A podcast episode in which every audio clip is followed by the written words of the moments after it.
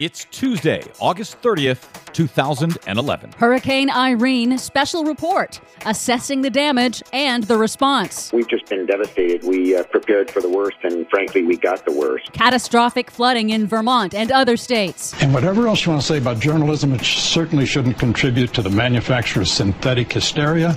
And I think we may have done so with regard to this tropical storm, as it now seems to be. The right wing's nutty response. Plus, making the link with climate change. The corporate media won't do it, so we will. All of that and more straight ahead. From BradBlog.com, I'm Brad Friedman. And I'm Desi Doyen. Stand by for six minutes of independent green news, politics, analysis, and snarky comments. I live on the Gulf Coast. We put up with hurricanes all the time. In 1900, before FEMA, the local people rebuilt the city, built a seawall, and they survived without FEMA. Yes, except for those six to 12,000 who didn't, Congressman Paul. This is your Green News Report.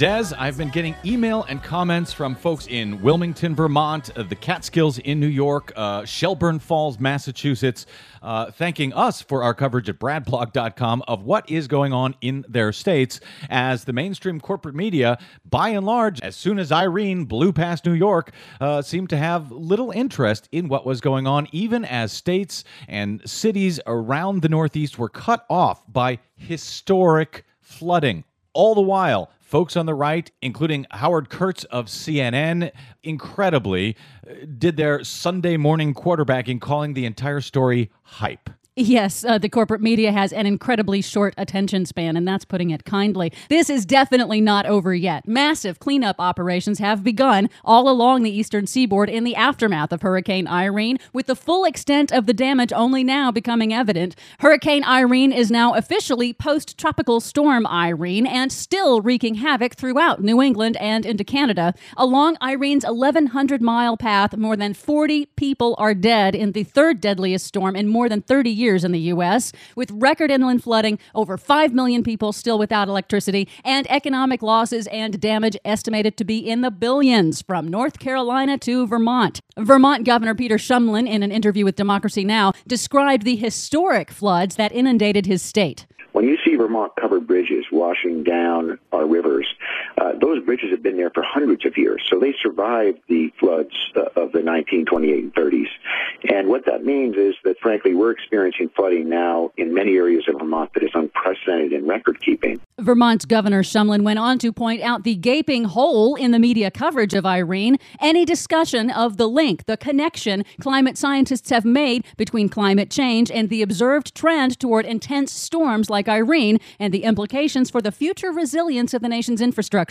We are getting more extreme weather patterns here in Vermont. Uh, we understand why, and we're going to work hard to not only dig out from this crisis, uh, but to also ask some fundamental questions that I don't think are being focused enough uh, in Washington, which is how are we going to deal uh, with a climate change future. And yet, Des, on the right, you've heard people saying that folks on the left are blaming the hurricane on global warming. Right. No one but right wingers are saying that climate change caused Hurricane Irene. They're saying it made Hurricane Irene more intense. And of course, natural disasters tend to bring out both the best and the worst in people. And while there is great praise for the emergency response, with over 2 million people successfully evacuated, we're also seeing a lot of worsts. As mentioned earlier, CNN media critic Howard Kurtz complained that the media media overhyped the danger of Irene with its wall to wall coverage, and then it was conservative columnist George Will of the Washington Post scoffing at the media's alerting the public that danger was headed its way. Frankly, the corporate media goes overboard in just about every situation, but I can only imagine how many more would be dead had the actions not been taken that were taken. Perhaps then there would have been enough deaths even for George Will and Howard Kurtz.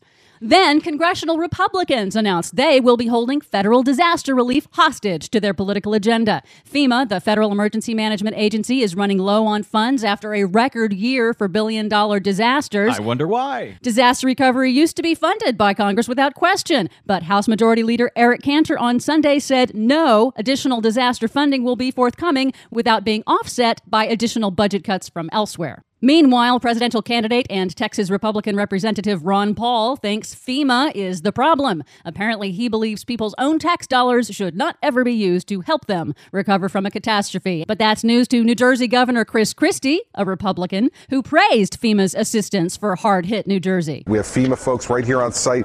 They're working incredibly hard and providing things to us that we need. Governor Chris Christie, that lefty pinko communist governor of New Jersey, actually happy that FEMA is there to help.